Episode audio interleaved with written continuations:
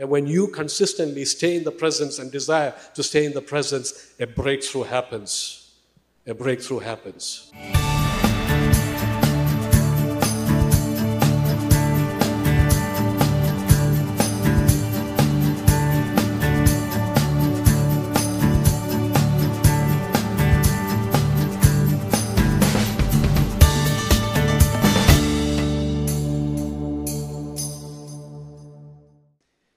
I should be actually reading the whole book of uh, chapter 1 and 2 of um, the book of Acts, but I will just go through a few portion. I always like for us to stand together when we read scripture. So if you could once more stand, feel free to walk around also as you. And let's read the scriptures together. I believe it'll be up on the screen. And um, this is in Acts chapter 2, verses 37 to 47, 10 verses. Uh, the title of my sermon today is The Mandate of the Church. So let's read. It's in the NIV version, so if you can see it on the screen, otherwise, you can read from your Bible. Open your mouth and read with me. When the people heard this, they were cut to the heart and said to Peter and the other apostles, Brothers, what shall we do?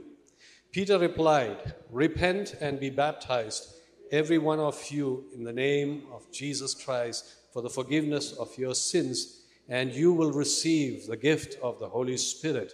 The promise is for you and your children, and for all who are far off, for all who.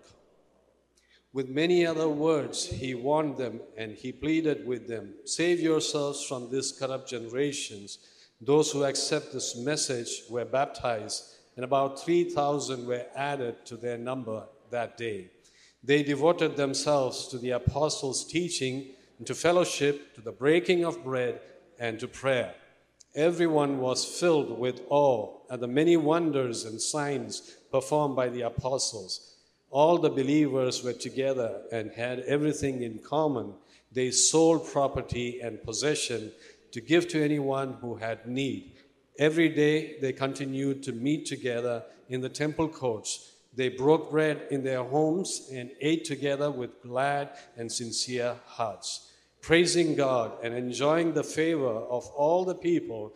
And the Lord added to their number daily those who were being saved. Thank you. You may be seated. Keep that portion open as we meditate on the Word of God. I know that the portion I selected started in the middle of something, you know, when the people heard this. So um, I want to encourage you uh, to read through the whole chapter of chapter 1 of Acts and chapter 2 of Acts. I will just give you a background. Jesus had asked the church or the disciples to wait in Jerusalem. Jesus was ascending, and, uh, um, and as he ascended, people are standing looking up in wonder now, what will we do? There was kind of a, a perplexed uh, heart. And uh, you have these two angels standing and telling them, two witnesses standing and telling them, uh, don't be perplexed, don't be surprised. The same way that you've seen Jesus ascending, you will see him now returning. But there was a mandate that was given to the church as it was birthed by the breathing of the Holy Spirit, the baptism of the Holy Spirit. Um, Jesus gave them explicit instructions go back, wait for the infilling of the Holy Spirit, for the baptism of the Holy Spirit. And when that happens, then be my witness in Jerusalem, in Judea, Samaria, and to the ends of the earth. Now, this is the mandate that we have been given. And actually, I would like to divide these mandates into two eh, the external mandate and the internal mandate. We'll start with the external mandate first. And so, by the work of the Holy Spirit, by God giving Himself to us.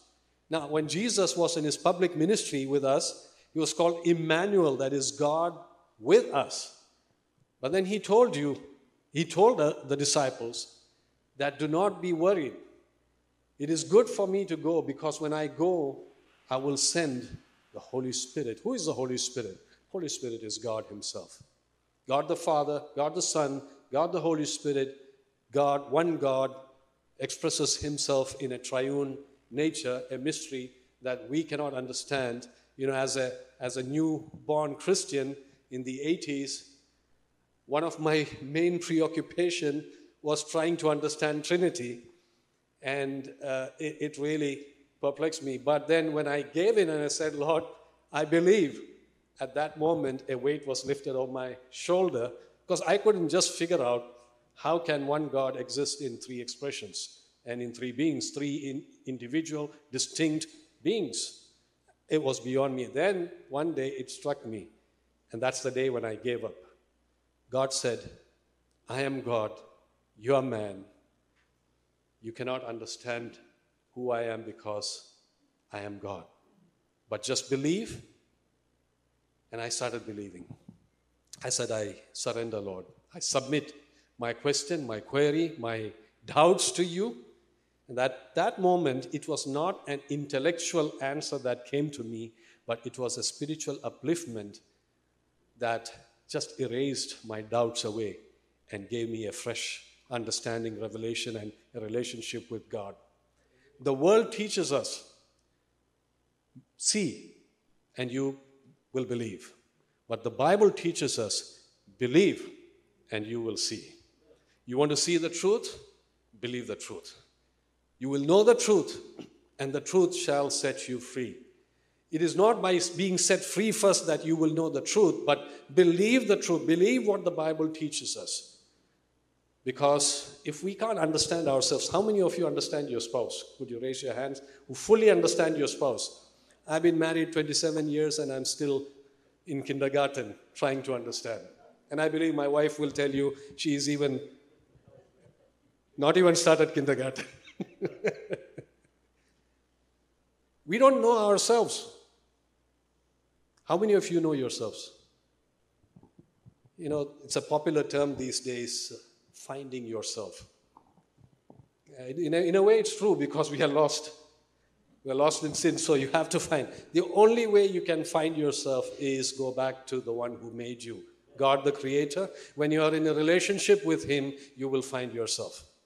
Why? Because, first of all, you will find Him who created you. He will shed His light into you, He will put His truth into you. And that's why the Bible teaches us. You know, the world teaches us grab, take, achieve. You know, you go to offices of people plastered with certificates. Whenever I walk into such an office, I think this man, this woman has an identity crisis. Otherwise, why should you plaster all your certificates? You know, why do you want to showcase your achievements, trophies all around the. Whenever I get a trophy, I hide it because, uh, you know, to me, the displays of these things are an identity crisis. Your identity is in Christ Jesus. You don't have to get an identity by plastering certificates on your wall and showing off to other people. Your identity is in Christ Jesus. You are secure, as our brother shared before. Jesus came to give us life and to give it to us in abundance. It's an overflow. It just doesn't stop, it keeps flowing. He said, He told to the woman, the Samaritan woman, Come drink of this water and rivers of living waters shall flow from within you. You know, it is gushing forth, it is bubbling, it is fresh, it is filled with oxygen. There is life that is being supported. If you go to the book of Ezekiel, you will find this picture that is given over there where the water is flowing out from, the, from within the temple over the thresholds out. And wherever it went, it replenished, it brought freshness, and it started getting deeper and deeper. And you know what? you and I have the choice. There were some who were at ankle deep, and that was enough for them. I don't want to go further. There were others who were bold enough to step in and go waist deep. And then there were others who, said, who said, I'm all in. And they committed themselves to the depth. And they experienced the depth of who God is. I want to encourage you today. God can only take hold of you as much as you are willing to release yourself to Him. It is in the submission, it is in the breaking down, and that's why the Bible teaches us to come with a broken and contrite spirit. It is in the place of brokenness where we actually come to know who God is. It is in the place of emptying of self where God can actually fill us with who He is. And so now we are no longer with Emmanuel, God with us, but He put His Spirit in us, as God in us. We are the temple of the Holy Spirit. Hallelujah. Can we just give thanks to the Lord? That He has chosen weak vessels like us to manifest His glory and His wisdom to this entire universe, not just to the world that we live in, not just planet Earth. But if you go to the book of Ephesians, chapter 3, it tells us that the church, God has chosen and created His church to be the manifold, to reveal His manifold wisdom to the entire universe. Can you imagine this? That weak vessels like you and I are chosen by God, washed and cleansed by Him, filled by Him so that he may display his manifold wisdom to the entire universe.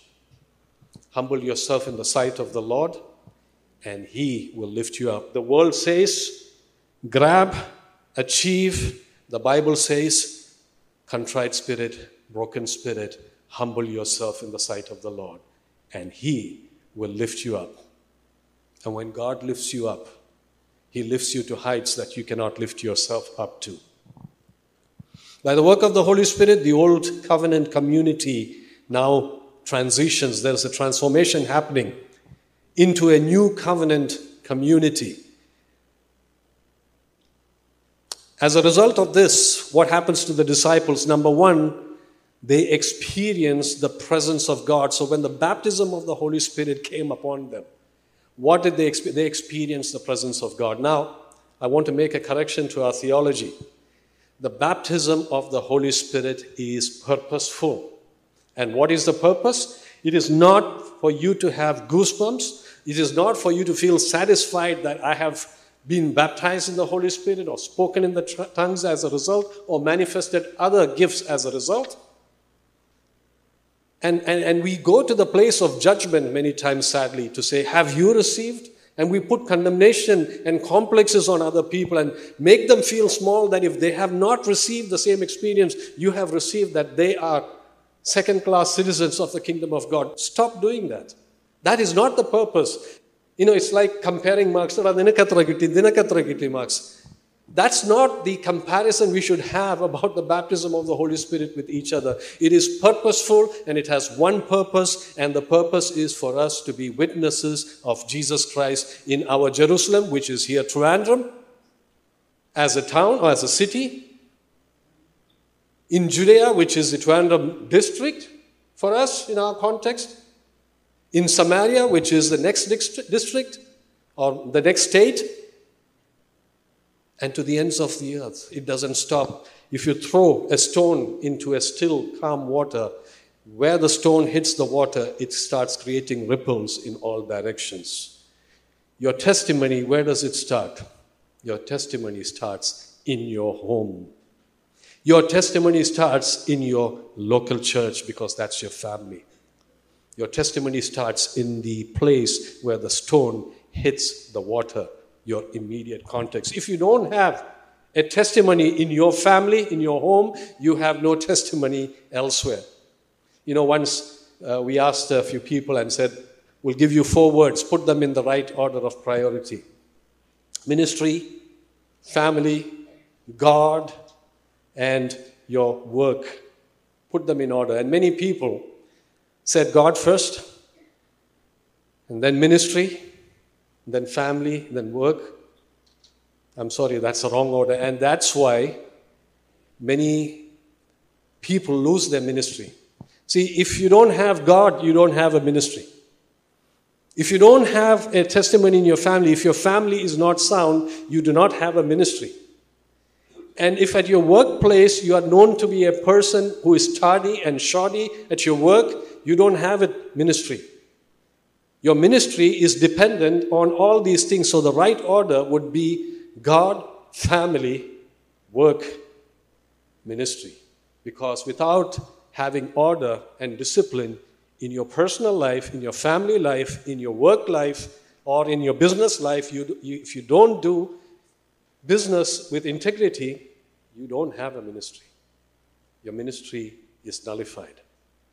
A Christian businessman or businesswoman is not a Christian who does business, but he's a Christian who does business according to kingdom principles, God's kingdom principle. That is a Christian businessman, a businesswoman, has integrity, has faith, has gentleness in the way you deal with your employees, has integrity in all areas in where you conduct your business. You pay your taxes, you don't cut corners, you don't cheat people.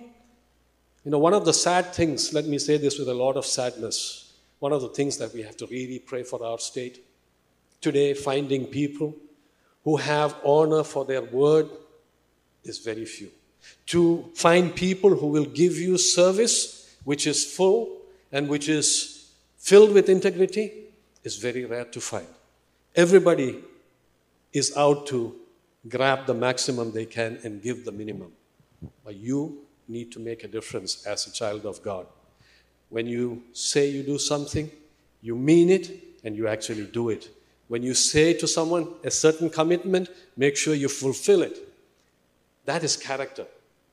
A child of God is known first and foremost out of their character. And that's why the Bible teaches us that when you desire to be an elder or you want to serve as a deacon, by the way, we put titles like, we put titles like pastors.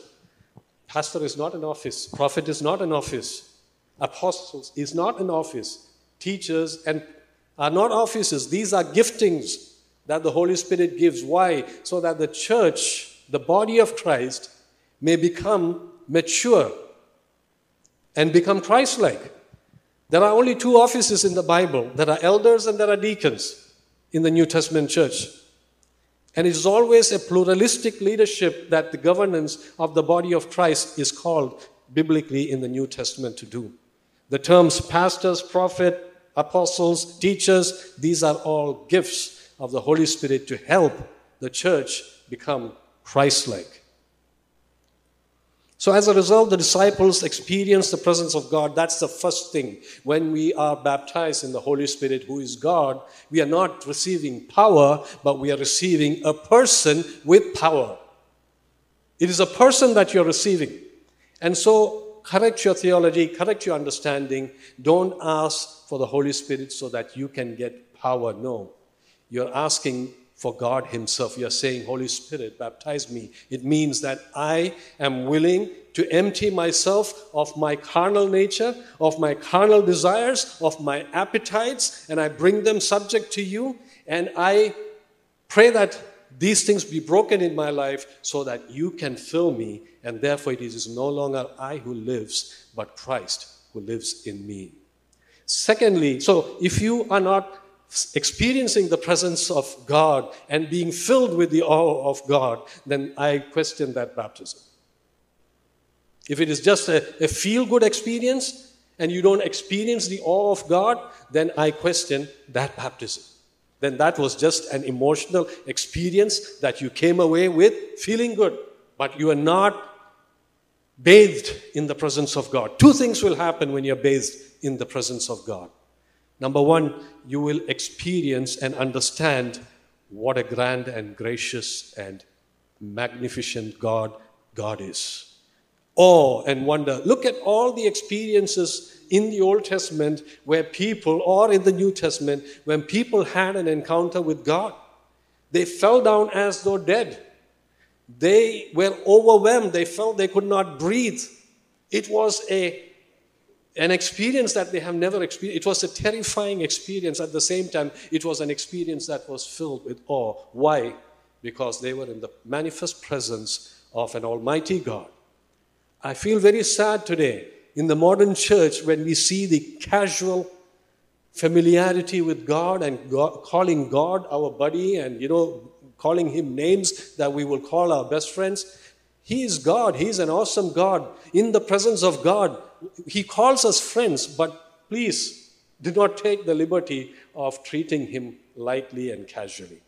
He is the God, the Creator, the all powerful, all knowing, all present God, and therefore let there be reverence, let there be fearful, holy reverence in our life towards God.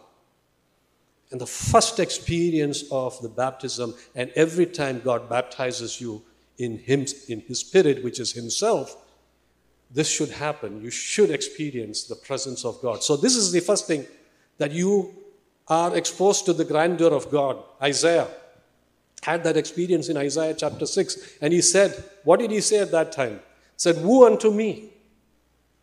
I am a person of unclean lips, and I am from a people of unclean lips. And he starts repenting until he is cleansed with the hot coal that is put on his lips by the angel. And then what happens as a result of that cleansing is he says, Here I am, send me, Lord. If you are in the presence of God, you will be a serving person. And the very essence of the word worship is service, servanthood. You will be, and the second experience that you will have in the presence of God is you will realize how small and insignificant you are. Today, the modern church, the Christian, is filled with bloated egos, and commercial churches are preaching from the pulpit nonsenses to appease to two things. Number one, to the greed of man, and number two, to the fear of man. These are the two nonsenses that keep coming from many pulpits, and my heart breaks when I see this. God's heart is grieved when He sees this. Instead of the place of dependence and reverence of God, there comes the whole commercial aspect. Believe in God and you will get what you want. That's not what the Bible teaches. At least it's not what the Bible I read teaches. The, when, I, when I read the Bible, I, saw, I see brokenness, I see pain, I see our comfort zones being disturbed, I see us being pushed outside of our comfort zone. Honoring God, serving God, cannot be done within the circle of our comfort. God always pushes us out of our comfort zone. You know, to preach the gospel to someone, to share the gospel with someone, it's a, it's a, it's a fearful thing. It makes us uncomfortable. To pray, it's, it's uncomfortable. I know many of you struggle. You get up in the morning, you have the intent, you pray, your mind wanders to the tasks that you have to do or some other thoughts comes well don't get discouraged. You know what? Shake off the, those thoughts. Come back again. Again it will happen. Come back again to the place. Recommit yourself. And at a moment there will be a sweet release and a sweet breakthrough. And after that it becomes like you are you're cruising in prayer. But it is uncomfortable Anything that God wants us to do, He says, Be holy as I am holy. That's uncomfortable because what does it take to be holy? It's to be set apart from sin towards righteousness. Our carnal natures are designed in such a way that it always pulls us in the direction of sinfulness. Our appetites are pulling us in the, in the direction of sinfulness, whether it is physical appetites, emotional appetites, or spiritual appetites. They always pull us away from what God wants. There is a conflict there. And we have to be disciplined to learn to deal with those conflicts, first and foremost, by submitting them to God. And secondly, staying focused, staying consistent. You know, you lose track of prayer, you go off, bring yourself back. Again, bring yourself, bring every thought captive to Christ Jesus. And when you continue doing that, God looks at you with honor. God looks at you with respect and says, Here is my child who is desiring to be in my presence and is doing all he or she can do. And I'm going to stand with him or her and I'm going to give a sweet release. And when you consistently stay in the presence and desire to stay in the presence, a breakthrough happens. A breakthrough happens and God starts revealing and downloading Himself into you, your heart, your mind. Your mind starts syncing with God. Your heart starts syncing with God. You start sensing what God wants. That is what Isaiah experienced in Isaiah chapter 6. Secondly, we get the witness to, uh, we become witnesses of the power of God. So when they received the Holy Spirit, they went and started preaching. First and foremost, the Holy Spirit started ministering in them, and as they started speaking in tongues, these were different languages that are spoken on the earth. There were people gathered in Jerusalem for the festival, and so these believers, when they started speaking in tongues, if you were from Kerala, you would hear them speaking in Malayalam, some of them speaking in Malayalam. And what were they speaking? They were actually preaching the gospel. They were preaching, they were speaking about the goodness of God and His greatness. Some people who came from Italy heard them speaking in Italian. Others who came from Russia heard them speaking in Russian language. And these were people, mostly uneducated people. And people started wondering are these guys drunk?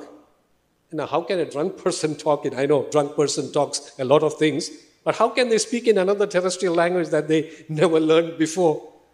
If that was that easy as that, we could all go get drunk and then start speaking in Italian and Russian and, and you know all the other languages. We would be proficient.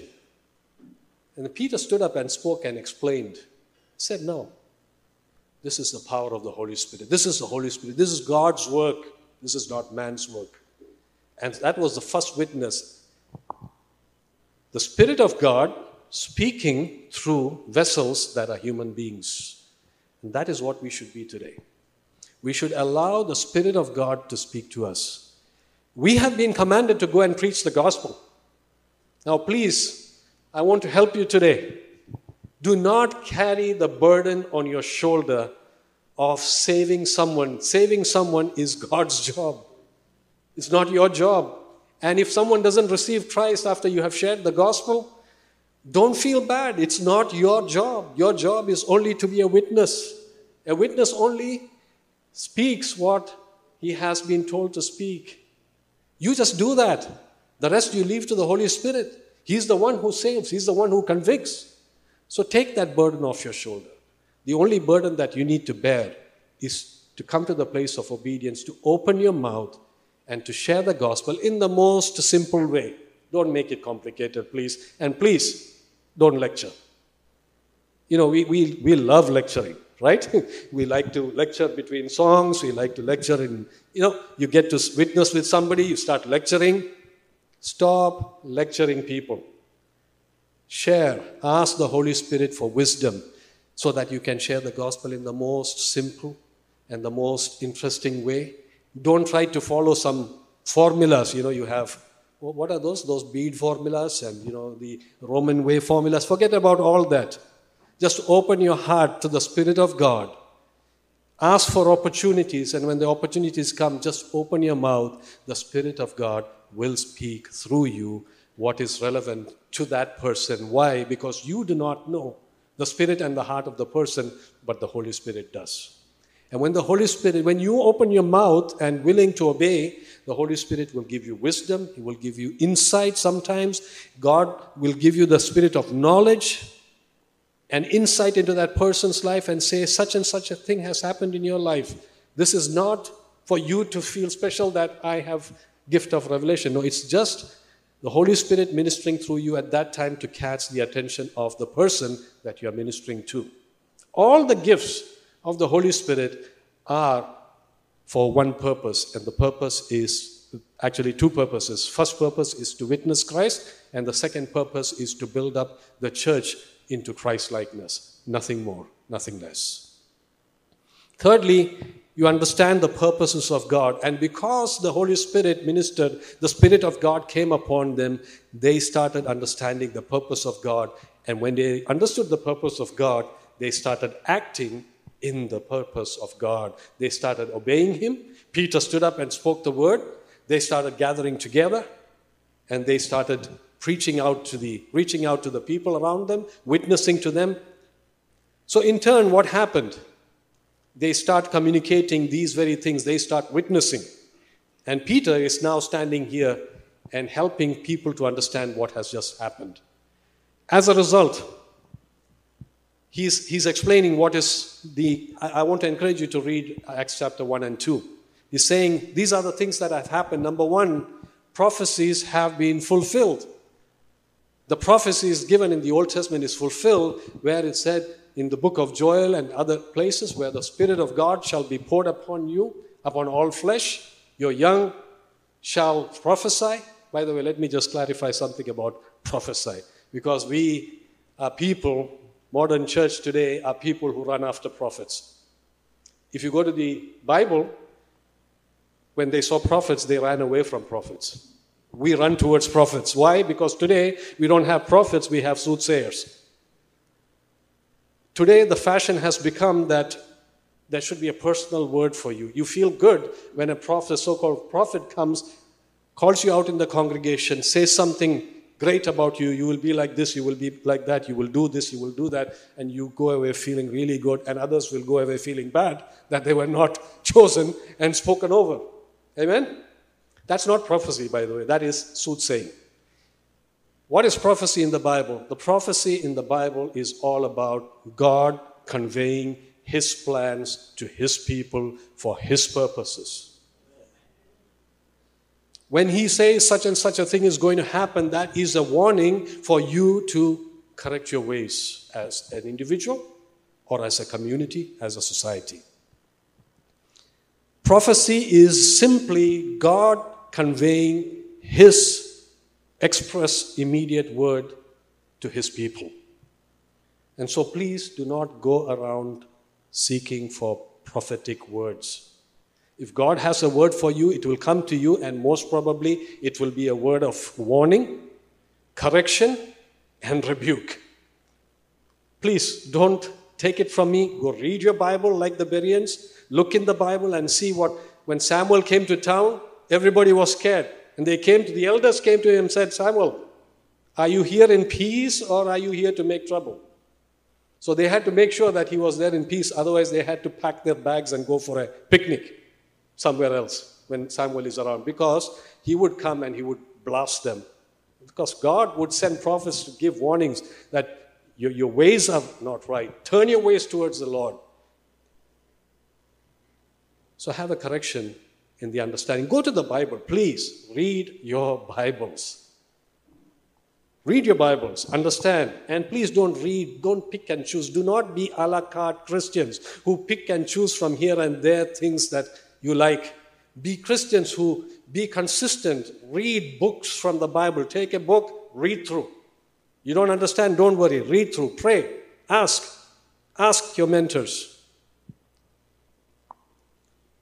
So, number one, there was the fulfillment of prophecy. And he say, says in his discourse, Peter says that this is happening because this is now the inauguration of the last days. The clock is ticking now. The period of grace is going to end. This is now the sign of the baptism of the Holy Spirit, is a sign to you that the clock is ticking. The period of grace is ending. So come now, repent, and be born again. He says that salvation is in Jesus' name and Jesus' name alone absolutely true. There is no salvation in any other name other than the name of Jesus. You know, every religion teaches good things, good morals, but they never show you the firm, definite way to salvation. It is only Jesus who said, I am the way, the truth, and the life. No one comes to the Father except through me. He kept on saying, I am the bread of life. I am the door. There is no other way. There is no other way. Salvation is in Jesus' name, and that Jesus is Lord. What does the word Lord mean? You know, we use that term very lightly. This term comes from the place of slavery.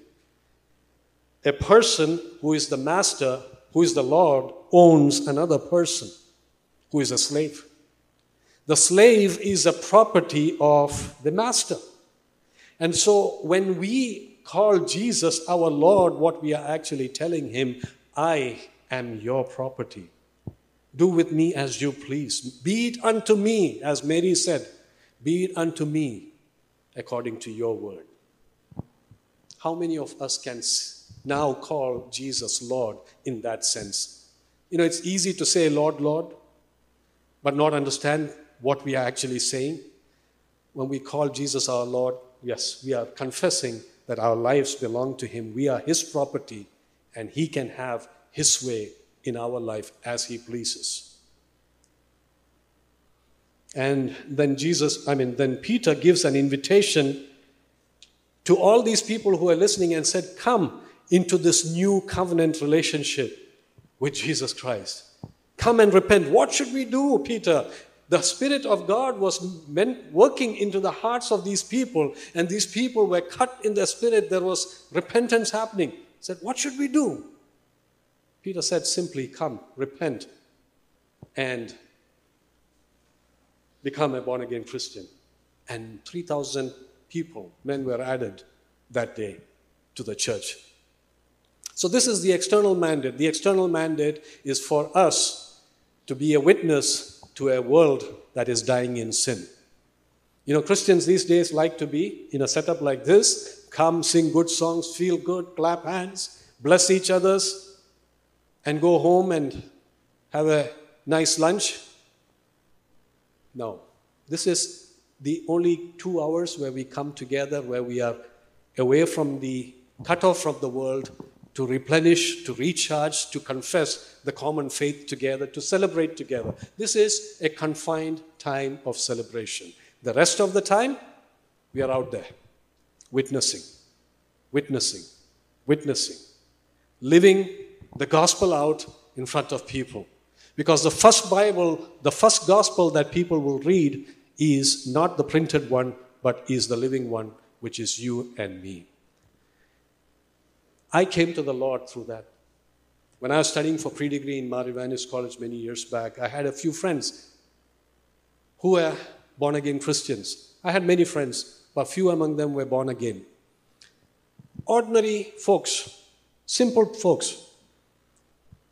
But something about their life attracted me to them because I was so in the depth of my heart when I was all alone, I was perplexed. I was a very uh, extrovert person with a lot of friends. But when I'm on my own, I will start thinking of why am I living? You know, it didn't really make sense to me. Okay, I'm studying. Maybe I get a job. Maybe I earn salary. Or I do a business and get returns. Maybe I will marry. Maybe I'll have children. Maybe I have grandchildren. But what after that? I'm going to die. So life really did not make any sense to me because if I had to go through all this pain only to die, why not die now? Why not end it all now? But in the midst of that, these friends of mine, they shared the gospel with me. Of course, the first number of times they tried to share the gospel with me, I chased them off, I resisted them. But when I was alone, these words kept ringing in my heart. God was now pestering me, and there was agitation in my spirit. There was restlessness in my spirit. To the point where I came and I said, Lord, I commit. I don't know if you are there, but if you are there, I truly want to know you. Help me in my unbelief. And at that moment, such faith arose in my heart, and I made a commitment to the Lord. And I sang that song, not in the tune that we sang today, but in a different tune. I have decided to follow Jesus. No turning back, no turning back. And I sang that with all my heart, with all sincerity, and made a commitment to the Lord. I received Jesus Christ as my Savior, as my Lord and my God. And it's been close to close to four plus decades. God has been faithful. He has been faithful. He's been faithful. And that would be your story also. I think I'm just telling your story in, in my personal words. It will be your story. If you were to stand where you are today and you look back to the day that you were born again and the journey that started from there, the only thing that you will be able to testify is God is faithful, has been faithful, is faithful, and God will be faithful. Amen? Now let's look at very briefly the, the mandates, internal mandates, and we'll close in prayer after that four points happened in Acts chapter 2. They committed themselves as a church to apostolic teaching. That's what's happening right now. We're going into the scriptures. We are preaching from the Word of God. We are meditating together. And we are going to measure it from the Word of God and correct ourselves. If anything that was spoken here was wrong, you're welcome to come and discuss with us. I may not be here, but Pastor Sam is here. You can talk to him, talk to the elders here. And we can always have the opportunity to correct because we are all men here. That's why it's important that you go back to the scriptures. Do not be like the Thessalonians, but be like the Bereans, who not only heard what Paul had to say, but went back and searched the scriptures to find out if what he had said is true. And this is the way we grow. So let this not be the only time of replenish, replenishment of the Word of God for you. This is only a taster. This is not your main meal. Your main meal is your personal time with God. Studying the scriptures, meditating on the Word of God, praying. By the way, what is prayer? Prayer is simply a communion, a conversation between God and you. So, in your prayer time, let it not be a time of sharing your shopping list to God. I want this, I want that, I want this, bless me, bless my children, send them to this college, give me a job, give me a raise, give me a car, give me a house. No, that's not prayer. That is a, that's a very basic part of your prayer. Your prayer life, as a sister, she started praying for her need, but as she started praying, what happened? She came into the presence of God, and in the presence of God, our needs fall into the shadows we, we find something greater. What is that something greater that we find? We find God. And when we find God, our attention goes away from ourselves, our attention goes away from our needs, it goes into his heart, as, as, as did Isaiah. Isaiah started sensing the heart of God, and he said, Here I am, Lord. A commitment happens in the place of prayer. And I pray that when you finish your fast, my sister, that you will be in that place of commitment where you say, Here I am, Lord. Have your way in me. You will forget your needs, all of you. You'll forget your needs. Seek ye first the kingdom of God and his righteousness, and these things shall be added unto you. What are these things? The things that pagans worry about. What do I eat? What do I drink? What do I wear? Where do I stay? All these things. There's that beautiful song that says, When I uh, stand in your what's it in your holiness? When i look into your holiness all these things shall follow fall into the shadows. Why? Because we find the light the truth the way the true thing. So i want to challenge you today. When you're committed to apostolic teaching you know let the spirit of god speak to you and when the Spirit of God speaks to you, it will make you uncomfortable. Why? Because it will ask for you to be committed. It will ask for things to transform in your life. It will take away the, the flesh pleasing, the flesh, uh, the appetite pleasing desires will be challenged. And it will ask you to sacrifice, to submit, to surrender. It'll make you uncomfortable. A true born again Christian who is serving God is a very uncomfortable Christian. But at the same time, is a Christian who is filled with the fruit of the Spirit of love, joy, peace, kindness, gentleness, faithfulness, goodness, brotherly love, and self control. Discipline, self control. They gathered together for apostolic teaching, for fellowship. This is fellowship. When we talk to each other, fellowship is not just coming and saying, Praise the Lord, Amen, and going away. It is actually when Jesus saw the two disciples of John following him, what did they ask? Master, where do you stay? And what did Jesus say? Come and see. So let me challenge you to adopt a new lifestyle. If there's someone new coming here today, some of you meet that person, take them out for breakfast, take them to your home, and say, Come and see. Come and see. Take them to your homes. Offer hospitality to each others. Invite people who do not know Christ into your homes and offer them hospitality. Let them see the love that you have in your home. Let that be a breakthrough for their lives. That is fellowship. Breaking of bread, by the way, when you talk of breaking of bread, you think of the communion, right, that we have. It's not that. Breaking of bread is actually having a meal together. You take people home, offer them hospitality, or you take them out to a restaurant, spend time, look into their faces, keep your phones away, by the way. And you look into people's face. You know, it's a skill that we are losing today in this modern world. We are all looking into the screens, into the luminous screens all the time. Look into people's faces, look into their eyes, convey interest about them, Show them that you are interested in them. Speak to them. Get to know them. Get to reveal your heart to people. That is, share a meal together. Share a wonderful meal together. It may be a simple one, but let it be filled with love. Let it be filled with fellowship. So that's the breaking of bread. So when the believers came together, they brought food, they shared together, they had things in common. And finally, prayer. As I already mentioned, prayer is a two way communion, and therefore, in your time of prayer, set some time aside to be quiet to hear what God has to speak to you.